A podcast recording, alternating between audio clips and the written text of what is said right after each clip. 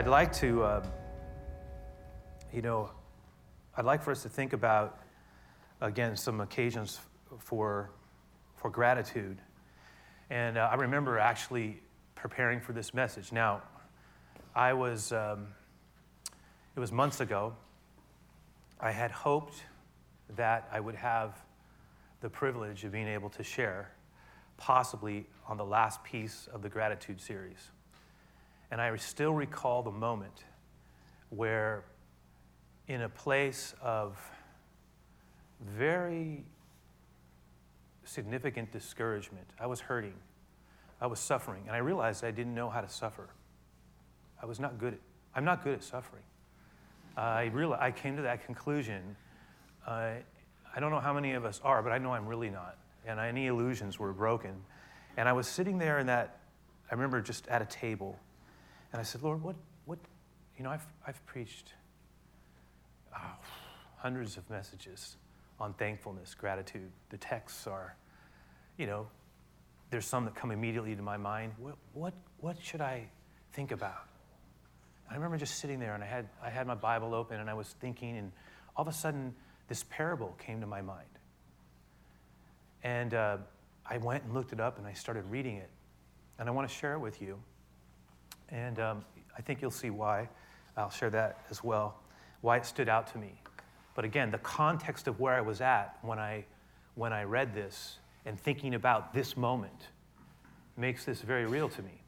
So I'm going to go back. This is a parable, this is a story that Jesus taught.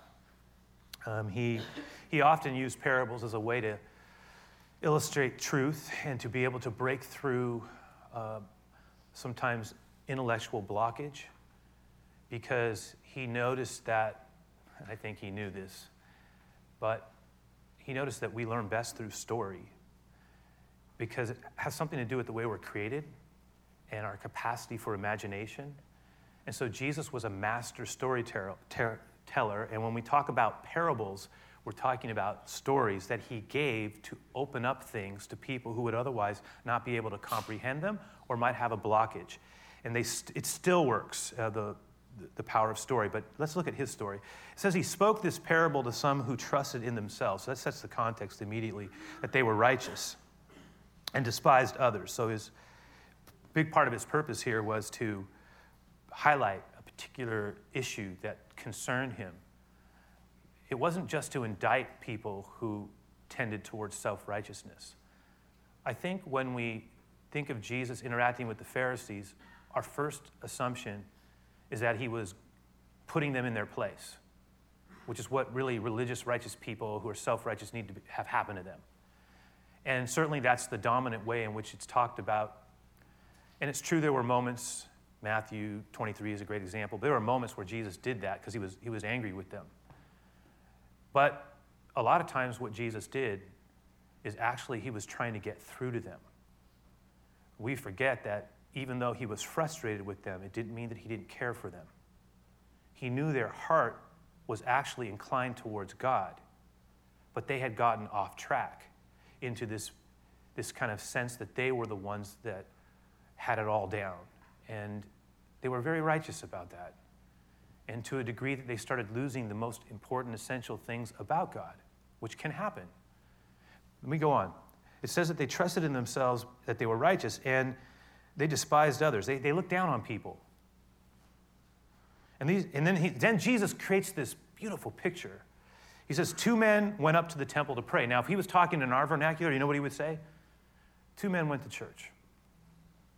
They went to church, they went to pray. And one of them was a Pharisee. He was one of the two, the Pharisees were one of the two preeminent religious parties of Jesus' day. The Pharisee was the most meticulously committed to the law and to the service of God. And then Jesus says there was one man who went up, he was a Pharisee, and there was another man who went up, and he was a tax collector. He's also known in the older version, they sometimes would call that a publican.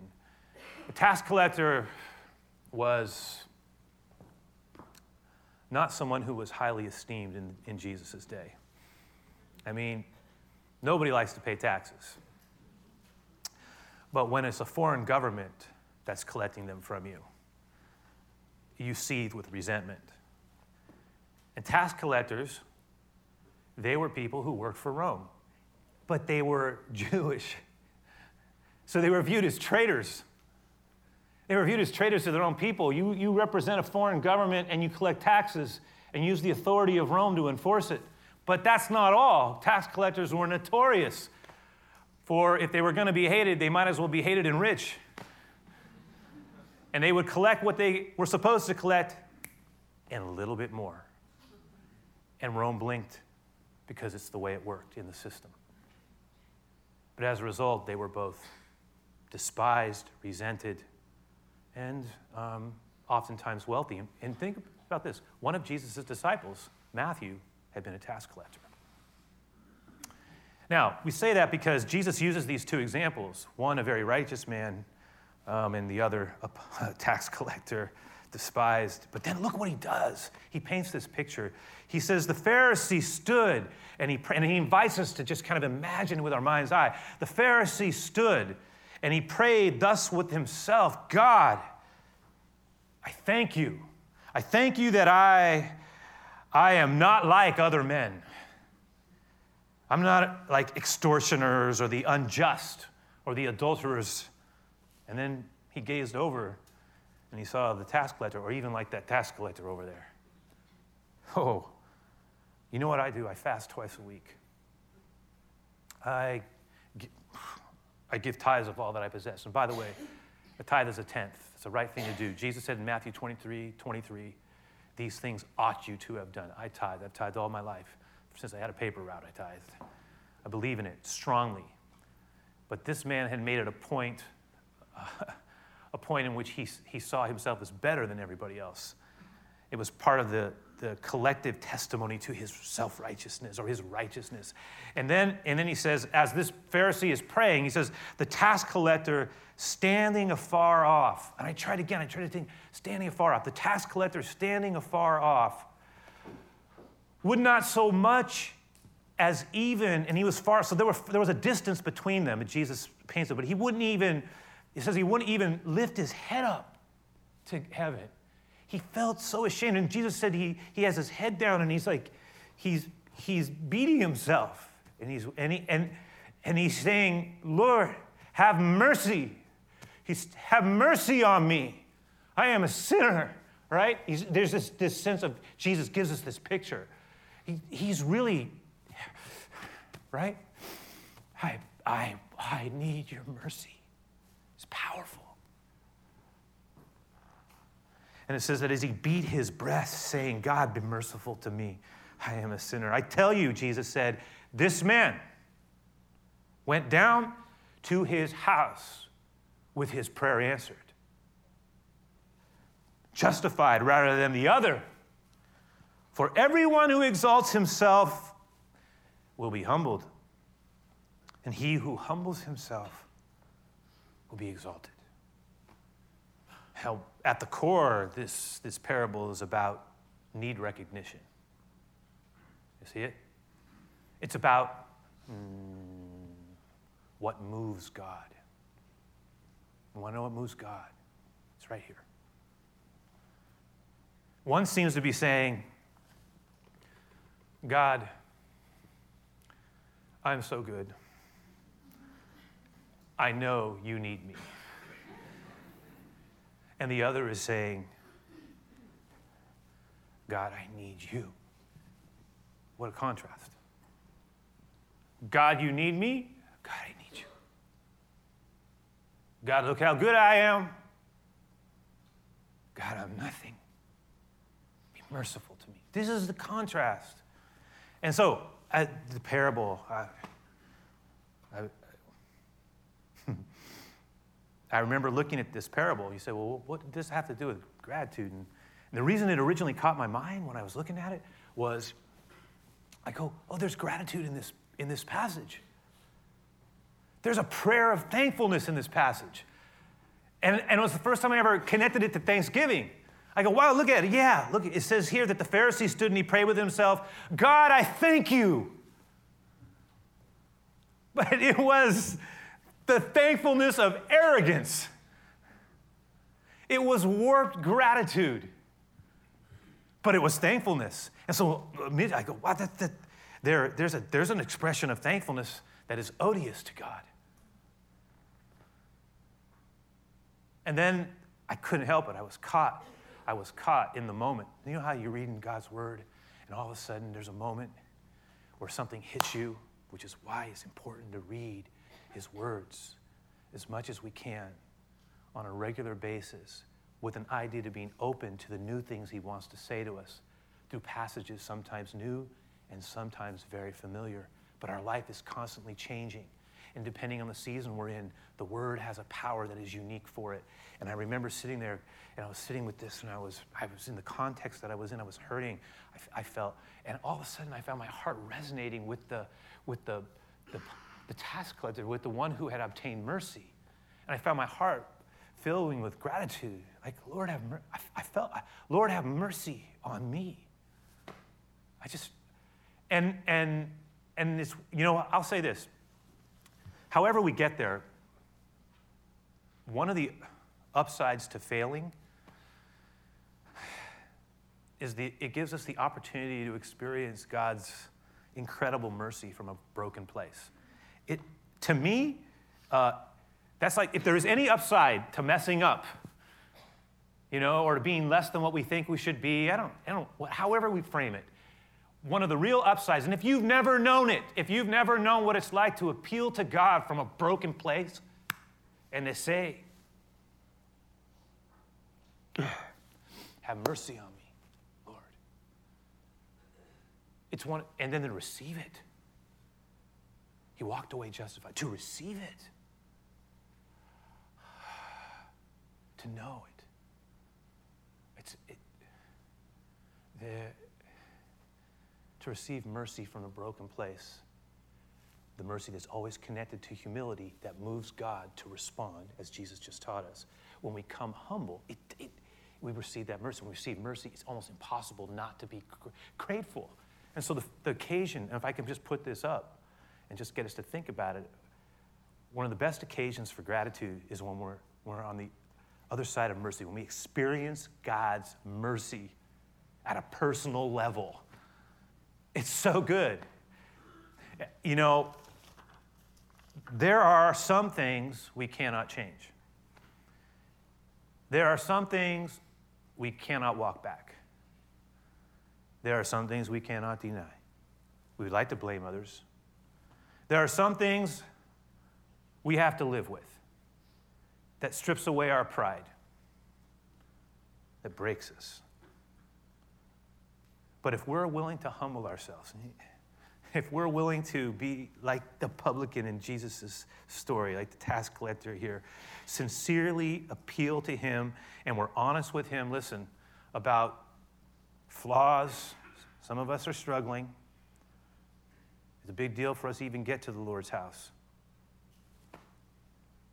Sometimes it's hard to get to the Lord's house, especially when we're not doing well. You say, well, why would that be? Isn't that the time we would want to be there the most? Yes, but we feel ashamed. Feel like we've blown it. Whatever it is struggles, flaws, sins, contradictions. When we come to Him honestly, here's the beauty of the kingdom of Jesus. When we come to Him honestly, we will be stunned, overwhelmed by, by how low He is willing to go with us. He, he, he will, he resists the proud and he gives what to the grace to the humble. You come in low, he'll meet us. Come in high, we're on our own. Christmas reminds us that the one who saved us came low into this world. Born in a stable. Every Christmas Eve, I like to think about it amongst the muck and the waste, foul and damp.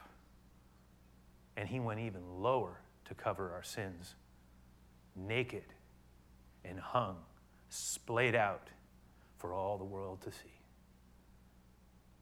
And when we're on the receiving end of that grace and experience what we know we don't deserve, see, everybody talks about why doesn't God give me what I deserve? Thank God He doesn't give us what we deserve.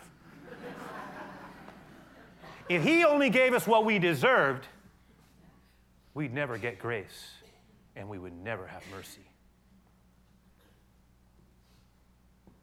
Mercy, when it's what we didn't deserve, will break our heart. It will break our heart. And there are times when, if, if you do this right, it will make you cry. You will be like that man. Lord, have mercy on me, for I am a sinner. And He will. That's why I think it, Jesus would later on, he said, Listen, the one who has been forgiven much loves much. There is a blessing in being forgiven, an intimacy that comes. Second occasion for gratitude, I was thinking about it. Again, this is very personal to me, was when we experienced God's faithfulness. Uh, in Hebrews, and this passage is in your handout, 13, and there's a couple of verses. Hebrew, actually, Hebrews 13, 5 and 6 became very important verses to me at a particular season in my um, six to seven month period of just walking through uh, what I have walked through. And I, I found these two verses to be extraordinarily helpful. I'll share more if the Lord allows me to do in the months ahead, somewhere around there, about how to interface the Lord's words as a strengthening mechanism when we're in a very challenging place. I mean, how to do it. And, um, but that part of that for me was holding on to a couple of key pl- passages of Scripture and adopting them as my, my, my Scripture for the season, as it were. And one of them was in Hebrews 13, 5. And to, to appreciate 5 and 6, the, the, the, you know, the first part of the verse I didn't use, so it was kind of 5b and 6. But I, I, I think it's important to read the front end of it and so let me just read this, and then I want you to think about it for a moment. And I want you to, okay, when we read verse 5 and 6, see if you can appreciate the juxtaposition of what is happening in these verses. What he's trying to say, really. The first part he says is keep your life free from the love of money and be content with what you have. That's an interesting statement. It's a great statement. And I don't believe it's anti ambition, by the way. Content, contentment is not to be confused with passive resignation. But it is saying that there is something about the love of money that is unhealthy. It could even be toxic. And that there is something life giving in finding peace with whatever situation we find ourselves in. Because then, no, now notice what he follows up that statement with. It's not a coincidence. Watch what happens. Keep your life free from the love of money and be content with what you have. For God has said, I will never leave you or forsake you. Now, why, why put those two right behind the other? What, what's going on there? Let that sink in for a moment. What do you see? What the verse is saying is that everything depends on where we find our security. It's a contrast. If, what he's saying is this when we get it, man, we really get it. If we have God, we have something more secure than anything money could ever buy. Wow. God is with us. That's what Emmanuel is. That's what Christmas. That's God is with us and he will not forsake you, forsake us. I will never leave you or forsake you. I will not turn my back on you. In an age of abandonment and broken promises everywhere, we have many of us have been affected by them and we have also affected others by that choices as well. In an age of abandonment, in an age of broken commitments, here is one who will stick with us, walk with us. When money can do no more for us, he abides and makes the journey with us. In the day of disappointment, he is there. In the season of despair, when everything seems lost and we have lost heart, he is there. In the season of bitter defeat. He is there. When we are suffering, bewildered, bereft of our joy, He is there in the valley of the shadow. When we're scared, alone, and afraid, He is there. When we're crushed by regrets, He is there. When we're abandoned by someone we loved, He is there. When we're at death's door, He is there. When we breathe our last, last breath, He is there. When we step into glory, He is there. I will never leave you, I will never forsake you. So, look what follows. So we may say confidently, the way I memorize it, so we may say with confidence that God is my helper. I will not be afraid. Hammer it in. God is my helper. I will not be afraid. God is my helper. I will not be afraid. For what can man do to me? Everything and nothing. Our fear, his faithfulness. What will it be? Which one will we yield to? Lay hold of, claim as our own. Fear, the enemy of so the enemy that so many of us struggle with, especially in our dark places, difficult times. It's interesting because the writer of Hebrews is actually quoting, you see this? He's quoting in this verse from the Older Testament. And he's actually quoting from Deuteronomy 3, 31, 6 through 8. And that's also in your hand. I just want to show you real quick. It's kind of good to see the real context of this verse. Look, what, look where it is connected to. Just read it through real fast. It says, Be strong and have strength of heart. This is the words. These are the words that were given to Joshua by Moses on the edge of the land of promise. And Moses was reminding him because Moses was not going to be there to do it. And Moses was reminding Joshua, who was now going to be stepping forward, not to be afraid of the foes that awaited him. It was the land of promise, but every time they got it, they had to take a step of faith. Every, I'm going to give you everything, but you've got to step forward. It's yours. Step forward. You have to do it, though. If you don't step, it won't be yours. That's a choice. Now, he, so look what, he said, look what happens here. It says that be, he tells him, Joshua, be strong, have strength of heart, do not be afraid or shake with fear because of them, for the Lord your God is the one who goes with you. He will be faithful to you, He will not leave you alone. And then Moses called Joshua and he said to him in front of all of Israel, Be strong. Be strong and have strength of heart. For you will go with this people into the land the Lord has promised to their fathers to give them, and you will bring them to, in to take it. And the Lord is the one who goes before you. He will be with you, He will be faithful to you, and will not leave you alone. Do not be afraid or troubled. The reason he had to say it is because Joshua was struggling with his fear. Is there anything right now that's intimidating us? As we bring this year to an end, preparing for a new one around the bend. Is there a promise that God has placed into our life, or we are sensing He's beginning to place into our life that He's asking us to begin to pursue, to possess? And are we tempted to panic, to be afraid, to be discouraged? Remember, the Lord is with us. God is with us. Even when we are unfaithful, He, even when we're unfaithful, unable, less than loyal. He is faithful. He is able. He is loyal. Hallelujah. How grateful that should make us. How grateful that should make us. That's an occasion for gratitude. Last thing I was thinking about, well, I'll do, I'll do two real quick. These will be short. Er. Then I'm going to ask them to do it. Third occasion for gratitude is, is when we experience community. Okay?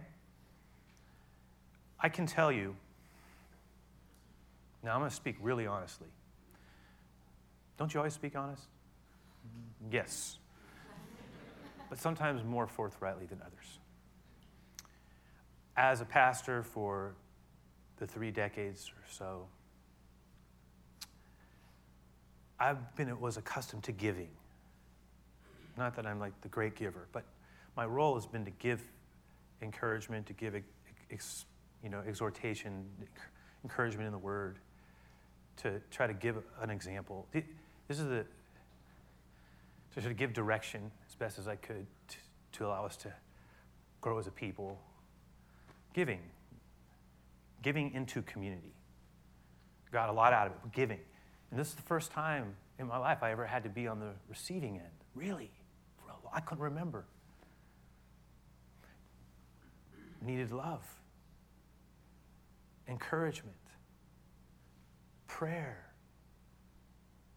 relational consistency in love. Got it all. When you experience the community of Jesus, it, it's off the charts a gift. One of the real blessings of building relationships in Christ Jesus in a local church, even as we move increasingly into our digital age, where so much of our communications, that's going to happen with our church as well. We're going to continue to move into that direction and expand our, our reaches. But that, it doesn't change the need for one on one interaction. You know what? Intimacy still requires someone to see into me, into me see. And we have to forge out safe places. We can't do that like that. It's a product of investment in relationships that allows us to have a safety zone to be able to share our heart or to be able to receive something. When the body of Christ, and this, I'm not the first to say it, but when the body of Christ is working in a local expression the way it's supposed to, there is nothing like it in the world. Nothing. So, one of the things we can be thankful for is when we experience community. And then, of course, it leads to the last thing for me, which is, and for us, is when we experience Jesus. That's the fourth reason. The fourth occasion for gratitude is when we experience his only son, Jesus. And that's partly what we're doing here at Christmas time, by the way. We're just taking the, the really the opportunity to experience him. Uh, Jesus came to us as a gift. He, the love he modeled, the life he lived and gave away, who, the debt he paid. How can I repay you, Lord? How can I how can I repay you for the love and the life you give and still give now and always? I cannot. I cannot repay you all I can do, now we come full circle. All I can do is give you my imperfect life and say, Lord, have mercy on me, for I am a sinner. You see? And his love comes all the time. Humble path humble path. So I'm going to pray. But I have one more thing to say about this. When we hear the song that we're going to close with, the focus is on mercy. If there are things in our own heart that we brought in here, as we share the song after our time of giving, I want you to, to just allow the Lord, if it's possible, to just speak to you, speak to you his words of mercy All right? Just let it, let it come in. Let it come in. And, and be intentional about receiving it, not just observing it, but say, Lord, what are you saying to me? Not just about salvation, but about your ongoing mercy in my life. And what does that mean? What does that mean? What are you saying to me? Are you saying to me to let go of something? Are you saying to me to let go of something? Is there something that I'm holding on to? A shame, perhaps? A feeling of, of failure, perhaps? Uh, a deep seated disappointment? I don't know, whatever it is. Just be saying, Lord, I am open to your mercy and let it flow in. Okay? So I'm going to pray. Lord, I thank you for the privilege of being able to even, even modestly represent your heart. Uh, I thank you for your words, which are spirit and they are life. They are life altering words. And you will meet us in every place in our life there is no place you cannot reach, and there is no dark place you will not go if we will humble our heart before you. Because I know, Lord, even though you pull away from the proud, you are irresistibly drawn to humility. May we bow our knee and heart before you as grateful recipients of your mercy and love. ask that in Jesus' name. Amen.